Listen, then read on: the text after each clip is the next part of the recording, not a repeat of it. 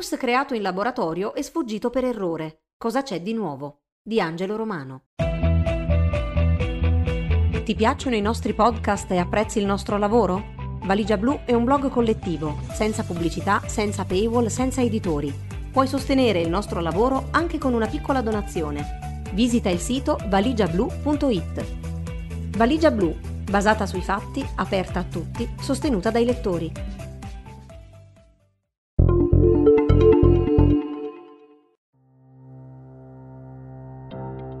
Nelle ultime settimane si è accesa di nuovo la discussione internazionale sull'origine del nuovo coronavirus. In particolare, ha goduto di nuovo credito l'ipotesi del virus fuoriuscito per errore dall'Istituto di Virologia di Wuhan. La questione è stata riproposta soprattutto dagli Stati Uniti.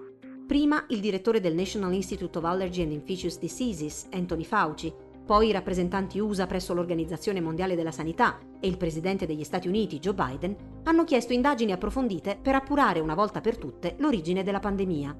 In mezzo, la lettera di 18 scienziati su Science per nuove ricerche trasparenti e indipendenti, oltre a quella già condotta dall'OMS a inizio 2021, informazioni dell'intelligence non del tutto verificate, fatte trapelare dal Wall Street Journal, nuovi studi che poco aggiungono a quanto già si sapeva. Le evidenze scientifiche sono ferme alla scorsa primavera e a quanto appurato dalla missione dell'OMS in Cina. Il dibattito pubblico però ha recepito come nuove informazioni in realtà datate e rischia di essere ulteriormente inquinato dal false balance, rilanciato anche dai media, tra due incertezze di tipo diverso. Una tesi che non è escludibile al 100%, la fuga per errore dal laboratorio, e un'altra che non è provata al 100%, l'origine naturale del virus.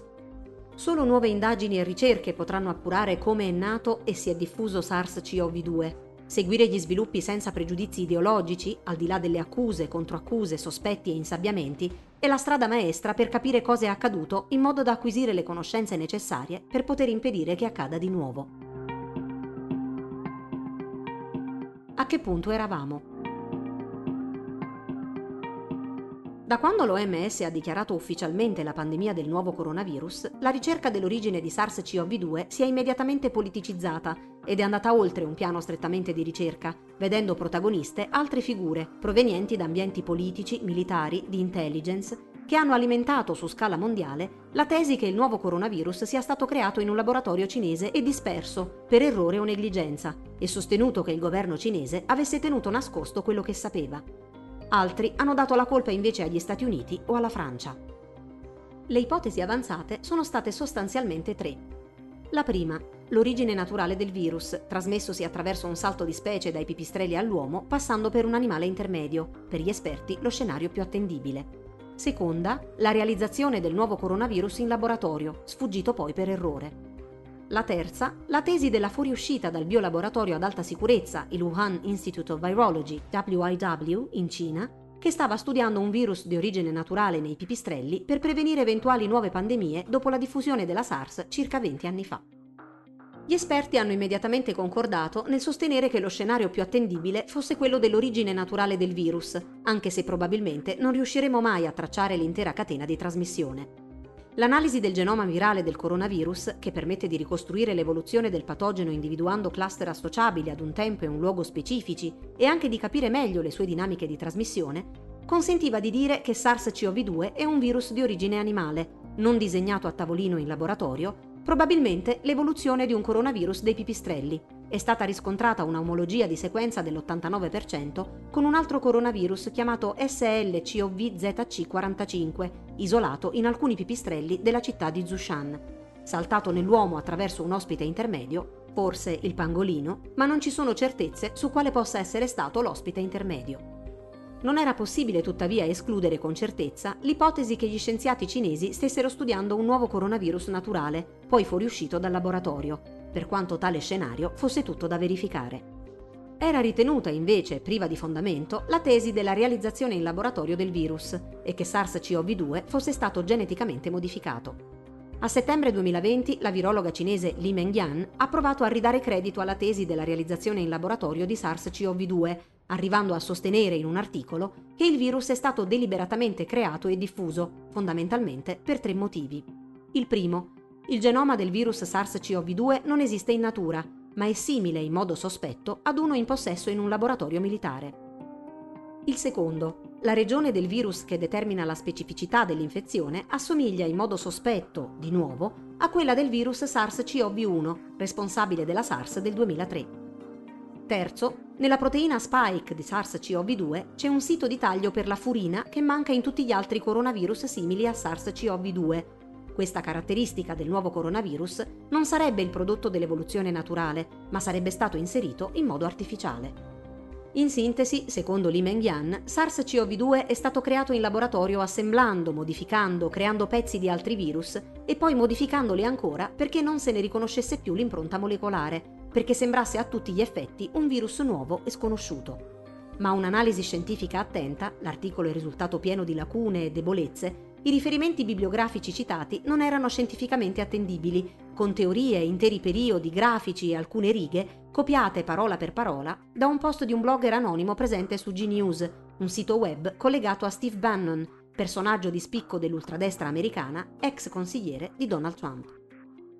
A febbraio 2021, infine, dopo quattro settimane di permanenza a Wuhan, in Cina, il gruppo di 17 esperti internazionali dell'OMS provenienti da 10 paesi diversi ha dichiarato di non essere stati in grado di stabilire, almeno al momento, l'esatta origine della pandemia, ma di ritenere altamente improbabile l'incidente in laboratorio. L'ipotesi più condivisa per il gruppo di ricerca continuava a essere quella del passaggio dal pipistrello all'uomo attraverso una specie intermedia. Collegata a questa ipotesi c'era la trasmissione del virus attraverso i prodotti surgelati attraverso la catena del freddo ed era percorribile anche la possibilità del contagio diretto da una fonte animale agli esseri umani. La missione non era stata in grado di trovare prove che dimostrassero che il virus circolava a Wuhan prima del mese di dicembre 2019, ma non è riuscita ad escludere che SARS-CoV-2 fosse presente in altre aree del paese o che sia arrivato in Cina attraverso lo scambio di merci e non è riuscita neanche a stabilire come il virus sia arrivato al mercato di Wuhan. È probabile che il mercato sia stato un cluster importante che ha avuto un ruolo di amplificatore dei contagi, ma non era possibile determinare se la trasmissione di SARS-CoV-2 a Wuhan fosse partita da lì. Il ritorno delle tesi del virus sfuggito per errore dal laboratorio.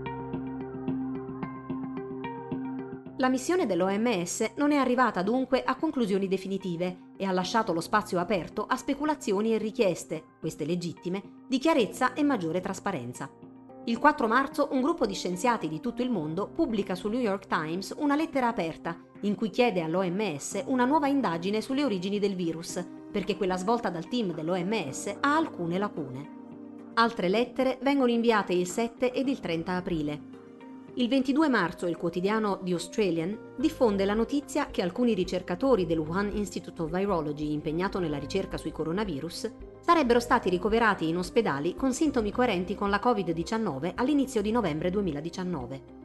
Ma come ricostruisce una timeline realizzata dal Washington Post, è a maggio che si assiste ad un'escalation di dichiarazioni pubbliche di esperti e rappresentanti politici e di articoli che finiscono con il dare forza all'ipotesi dell'incidente di laboratorio, seppure in assenza di nuove prove. In altre parole, da un punto di vista delle evidenze scientifiche, siamo fermi ancora allo scorso anno. Il 5 maggio, l'ex giornalista scientifico del New York Times, Nicholas Wade, scrive sul Bulletin of the Atomic Scientists che alcune caratteristiche del nuovo coronavirus possono far propendere per la tesi della fuga dal laboratorio di Wuhan. In particolare, la presenza del sito di scissione della furina, quella che stacca le due subunità della proteina spike di SARS-CoV-2, la prima che riconosce il bersaglio della cellula umana e la seconda che consente al materiale genetico del virus di entrare nelle cellule, proprio nel punto di giunzione tra le due subunità, e la composizione del sito di scissione della furina, con i suoi codoni di arginina, farebbero pensare più a un intervento in laboratorio che a un'evoluzione naturale del virus. Queste argomentazioni, sebbene non esaustive, come vedremo più avanti, ritorneranno spesso nelle discussioni di questi giorni, anche in Italia. L'11 maggio arrivano le parole di Fauci, che in un'intervista a PolitiFact, allo United Facts of America, a Festival of Fact Checking, alla domanda se è ancora convinto come un tempo che la pandemia abbia avuto un'origine naturale, risponde che la comunità internazionale dovrebbe continuare ad indagare su ciò che è accaduto in Cina, fino a quando non scopriremo, al meglio delle nostre capacità, esattamente cosa è successo. Sono perfettamente favorevole a qualsiasi indagine che esamini l'origine del virus.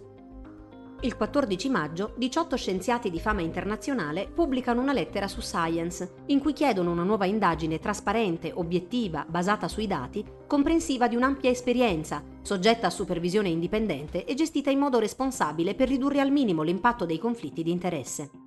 Gli scienziati esigono trasparenza dalla Cina, pur riconoscendo l'importante ruolo dei ricercatori cinesi nell'affrontare il virus.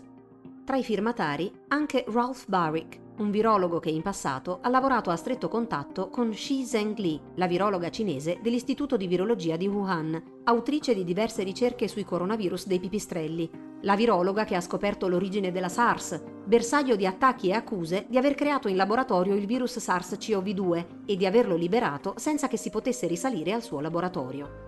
Una settimana dopo, il 21 maggio, Xi Zhengli pubblica un report con i genomi di otto coronavirus trovati nella miniera in Cina nel 2015. Il 23 maggio il Wall Street Journal pubblica alcuni dettagli di un rapporto dell'intelligence statunitense secondo i quali a novembre 2019 tre ricercatori dell'Istituto di Virologia di Wuhan, in Cina, avrebbero chiesto assistenza medica in ospedale dopo aver sviluppato sintomi influenzali.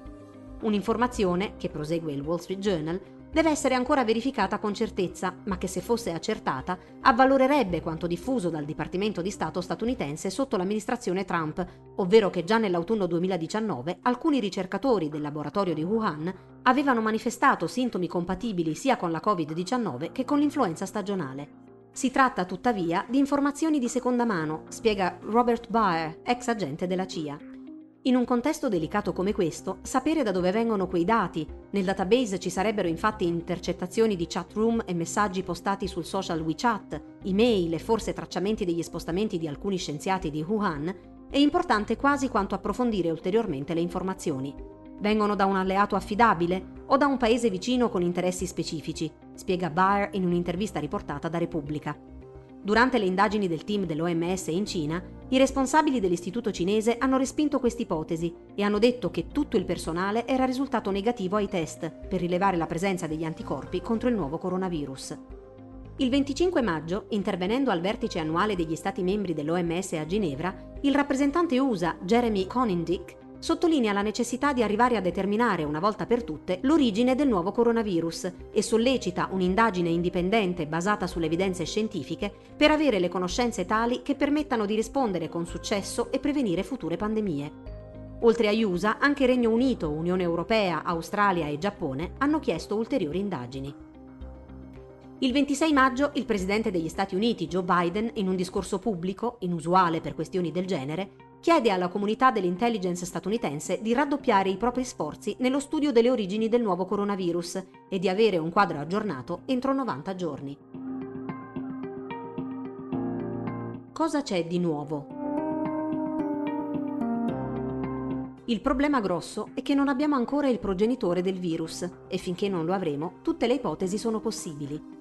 In un'intervista a Rai Radio 3 Scienza, Elisa Vicenzi, virologa a capo dell'unità di patogenesi virale e biosicurezza dell'IRCCS Ospedale San Raffaele, ben sintetizza le posizioni di chi ripropone la tesi della fuga del virus per errore dal laboratorio di Wuhan. 1. All'ipotesi dell'incidente in laboratorio nel documento dell'OMS sono state dedicate 4 pagine su 313, il rapporto sostiene che è molto probabile che l'origine del virus sia naturale, sebbene manchino molte prove per stabilire questa ipotesi in modo definitivo. Per questo c'è bisogno che tutti i dati, dati di frequenza, protocolli sperimentali, dati di passaggio del virus nelle cellule, di passaggio del virus negli animali, siano messi a disposizione anche di team indipendenti, non solo quello dell'OMS. 2. A differenza di SARS-1 e MERS, per le quali l'ospite intermedio che ha permesso il salto di specie è stato trovato dopo pochi mesi dall'inizio della pandemia, per SARS-CoV-2 a distanza di oltre un anno bisogna trovare ancora l'animale che ha trasmesso il virus all'uomo. Qui si insinua il dubbio della fuga da laboratorio. Io non penso che il virus sia stato ingegnerizzato, penso piuttosto a un incidente di laboratorio. Si tratta di un'ipotesi, perché non abbiamo nessuna prova per confermare questo, spiega Vicenzi. 3. Il primo focolaio si è verificato vicino all'Istituto di Virologia di Wuhan, dove i ricercatori hanno studiato i coronavirus dei pipistrelli, incluso il parente più prossimo al mondo di SARS-CoV-2. Alcuni studi sono stati condotti secondo standard di biosicurezza che rappresenterebbero un rischio potenzialmente elevato di infezione se il personale di laboratorio dovesse entrare in contatto con il virus. È possibile che ci fossero dei virus di provenienza animale che sono stati passati nelle cellule e sappiamo che quando i virus vengono passati in laboratorio mutano. È possibile che un ricercatore si sia infettato e quindi abbia portato fuori l'infezione, magari anche asintomatico, aggiunge Vicenzi. In particolare, chi sostiene la tesi della fuga dal laboratorio punta l'attenzione sul cosiddetto guadagno di funzione. In alcuni laboratori, come l'Istituto di Virologia di Wuhan, si cerca di rendere il virus più efficace e letale, vengono prodotte delle mutazioni che ne determinano un guadagno di funzione, per capire come infetta e colpisce gli esseri umani. Qualche ricercatore potrebbe essersi infettato mentre era impegnato in questa particolare sperimentazione, e questa l'ipotesi avanzata da Nicholas Wade sul Bulletin of the Atomic Scientists. Secondo Wade, la presenza del sito di scissione della furina nel nuovo coronavirus sarebbe la prova del ricorso al guadagno di funzione. La proteina spike di SARS-CoV-2 ha due subunità, la prima, S1, consente al virus di agganciarsi alle cellule umane. La seconda, S2, aiuta il virus a fondersi con la membrana cellulare. A quel punto il genoma virale viene iniettato nella cellula e inizia a replicarsi. Ma questo processo non sarebbe possibile fino a quando le due subunità non vengono separate. A tagliare S1 e S2 c'è il sito di scissione della furina, che altri beta coronavirus correlati alla SARS però non hanno, afferma Wade. SARS-CoV-2 potrebbe aver acquisito il sito di scissione della furina per via naturale, per ricombinazione o per via artificiale, inserito dai ricercatori alla giunzione tra S1 e S2 in un esperimento di guadagno di funzione. Wade propende per la seconda ipotesi, perché le ricombinazioni in un sito del genoma del virus sono rare e se la trasmissione fosse stata naturale, a quest'ora ne avremmo traccia nei registri di sorveglianza ospedaliera delle persone infettate dal virus in lenta evoluzione ma finora non sono venuti alla luce dati di questo genere. Inoltre, le caratteristiche del sito di scissione della furina sono così particolari, c'è una coppia di codoni CGG affiancata, mai trovata in altri beta coronavirus, una coincidenza curiosa considerato che solo il 5% dei codoni di arginina sono CGG, scrive Wade, da far pensare ad un intervento umano. Niente di nuovo rispetto a quanto scriveva Li Mengyan lo scorso settembre. Ma come hanno osservato diversi scienziati, questa spiegazione è troppo facile, spesso usata in modo improprio per spiegarsi qualsiasi cambiamento in un virus che potrebbe essersi verificato attraverso processi naturali e complessi. Come scriveva Ettore Meccia su Valigia Blu, analizzando proprio l'articolo di Li Mengyan, spesso vediamo nell'evoluzione un percorso lineare, finalizzato, razionale, che porta all'acquisizione di nuovi caratteri utili. Così un virus trova quella piccola sequenza che gli consente di infettare meglio una specie o quella mutazione che gli consente di replicarsi più in fretta o di resistere a un farmaco. Ma non è per niente così. L'evoluzione è solo il gioco tra il caso, ovvero una quantità enorme di eventi stocastici, e il filtro che la selezione naturale esercita su di essi. La maggior parte delle variazioni casuali è deleteria e noi non la vedremo mai perché sparisce. Alcune sono neutrali e possono restare, possono sparire, possono cambiare di nuovo, in genere durano poco, mentre pochissime variazioni sono vantaggiose e vengono selezionate positivamente e mantenute. E in effetti sono quelle che vediamo, dandoci l'illusione di un processo razionale, perché tutte le altre non ci sono. Potrebbe essere stato questo anche il caso del sito di taglio della furina che c'è e funziona, prosegue Meccia. Se non ci fosse stato, SARS-CoV-2 avrebbe trovato un sito per una proteasi diversa e magari avrebbe infettato cellule diverse e se non avesse trovato quel sito magari non ci sarebbe stato. Il caso e la selezione naturale creano meccanismi complessi e perfetti senza nessun disegno intelligente dietro. Richard Dawkins ha giustamente parlato dell'orologiaio cieco. Inoltre, scrive il giornalista scientifico Nsika Nakpan in un thread su Twitter, l'editoriale di Wade omette delle ricerche che, se citate, priverebbero di validità le sue argomentazioni a sostegno del guadagno di funzione. L'unica certezza al momento è che non ci sono prove concrete che il guadagno di funzione abbia creato il nuovo coronavirus. Persino alcuni scienziati che sostengono questa tesi hanno invitato ad avere cautela e a prendere le distanze da chi afferma che si tratterebbe della prova definitiva della manipolazione del virus. Non abbiamo i dati necessari per sostenere un'idea o un'altra, ha commentato su Pointer David Relman, microbiologo alla Stanford University. Infine, ad aggiungere carne al fuoco, nei giorni scorsi il Daily Mail ha pubblicato in esclusiva il preprint di uno studio anglo-norvegese a cura dell'oncologo Angus Dalgleish e il virologo Birger Sørensen. Il paper, al momento non consultabile integralmente, ripropone la tesi che la proteina spike del nuovo coronavirus conterrebbe alcune parti inserite manualmente, già espressa in un precedente documento scritto dai due scienziati lo scorso anno sul Quarterly Review of Biophysics. Non è possibile tuttavia analizzare le prove a sostegno perché a detta dei due ricercatori le prove sarebbero state cancellate dal governo cinese. Le parole di Biden. Fin qui la parte scientifica. Ma come accaduto sin dall'inizio, la questione dell'origine del virus si svolge su un piano politico che spesso si sovrappone a quello scientifico, fino a dettarne l'agenda. Questa speciale partita si sta giocando in questo momento negli Stati Uniti.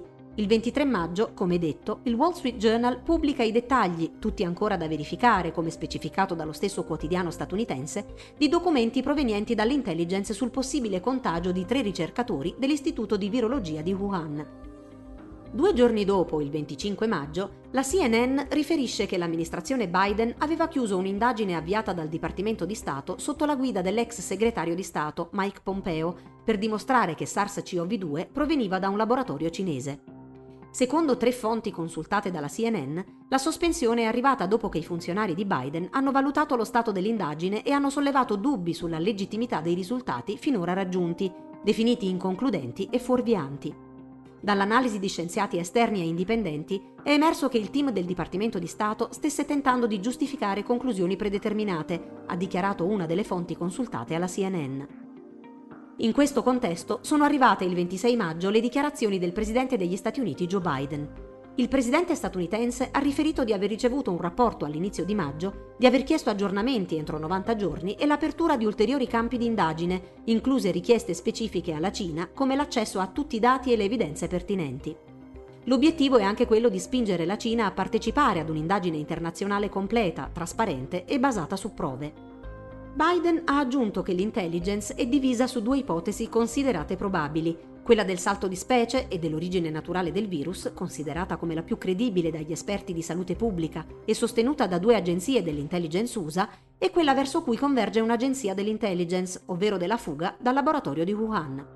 Le altre 15 agenzie, incluse CIA e DIA, non hanno ancora preso una posizione netta. Le parole del presidente statunitense hanno avuto degli effetti a catena Subito dopo le sue dichiarazioni, un portavoce di Facebook ha dichiarato a CNN Business che alla luce delle indagini in corso sulla Covid-19 e in consultazione con esperti di salute pubblica, la piattaforma non rimuoverà più affermazioni che sostengono che il nuovo coronavirus è stato creato dall'uomo. Stiamo continuando a lavorare con esperti sanitari per stare al passo con l'evoluzione della pandemia e aggiornare regolarmente le nostre policy man mano che emergono nuovi fatti e tendenze, ha aggiunto il portavoce. I repubblicani hanno subito affermato che Biden stava facendo proprie le loro posizioni, liquidate in passato come teorie del complotto, mentre Pechino ha respinto ogni responsabilità e ha accusato gli USA di voler utilizzare la pandemia per obiettivi geopolitici. Ma perché Biden ha deciso di intervenire pubblicamente in prima persona? Secondo un articolo pubblicato sul Washington Post, l'obiettivo del presidente USA era smuovere una situazione che sembra impantanarsi sia a livello nazionale che internazionale. Negli Stati Uniti Biden starebbe cercando di rompere lo stallo all'interno della comunità dell'intelligence e di gestire il dibattito intorno all'origine del virus che rischia di diventare incontrollato. Questo spiegherebbe la decisione del presidente di declassificare alcuni risultati iniziali che hanno portato alla luce le divisioni in seno all'intelligence e di dare il termine di 90 giorni per risultati più esaustivi. A livello internazionale, l'obiettivo sarebbe invece coinvolgere la Cina, che nella fase attuale non sembra propensa a collaborare per nuove indagini internazionali e contemporaneamente avere il sostegno dei paesi alleati, soprattutto per quanto riguarda la condivisione di informazioni di intelligence, dopo che Pechino ha smantellato la rete di informatori per gli USA presenti sul territorio. Biden starebbe cercando di fare pressione sulla Cina, lasciando però la porta aperta a future cooperazioni, facendo passare l'idea che ogni indagine sarà fondamentale per prevenire future pandemie, scrivono sul New York Times Julian Barnes e David Sanger, giornalisti esperti di sicurezza nazionale. Questo approccio più cauto potrebbe essere paradossalmente più minaccioso per Pechino, scrive Financial Times. Se la Cina si sentirà messa all'angolo, potrebbe cercare dei diversivi e rallentare ogni tentativo per capire come ha avuto origine la pandemia. Secondo il dottor Dale Fisher, presidente del Global Outbreak Alert and Response Network, coordinato dall'OMS, la reticenza di Pechino potrebbe essere dettata dal timore di richieste di risarcimento. L'unico modo per andare a fondo della questione è solo dire guarda, non ci sono sanzioni, dobbiamo solo risolvere la cosa. Fisher ha inoltre esortato gli Stati Uniti a condividere le informazioni in loro possesso. Il Wall Street Journal non è proprio il modo migliore per condividere la scienza. Nuovi mercanti di dubbi? L'ipotesi della fuga dal laboratorio per errore è dunque ancora congetturale, mai smentita, mai provata.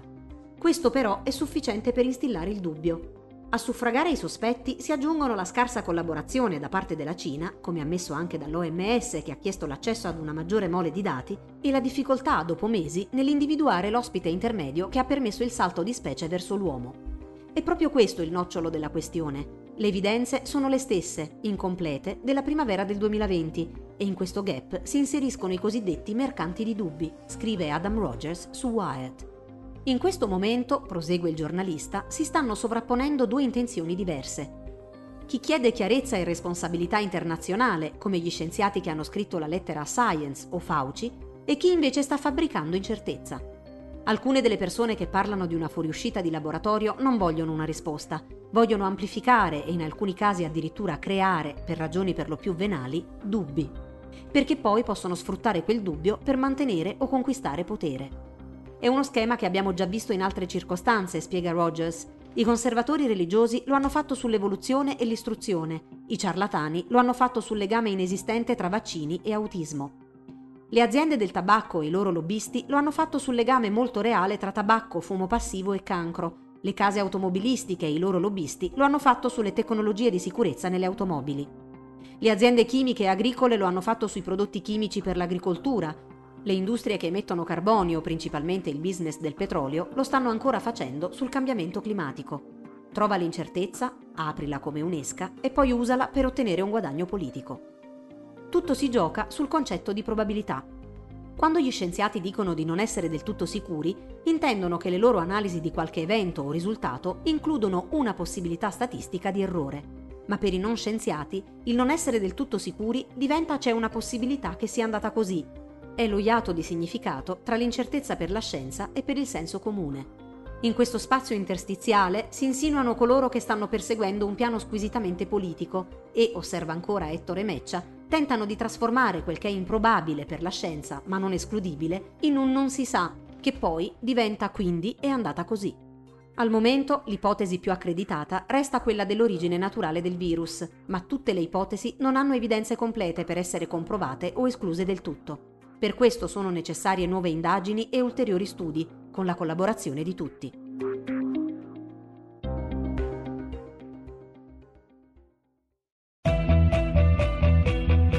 Ti piacciono i nostri podcast e apprezzi il nostro lavoro? Valigia Blu è un blog collettivo, senza pubblicità, senza paywall, senza editori.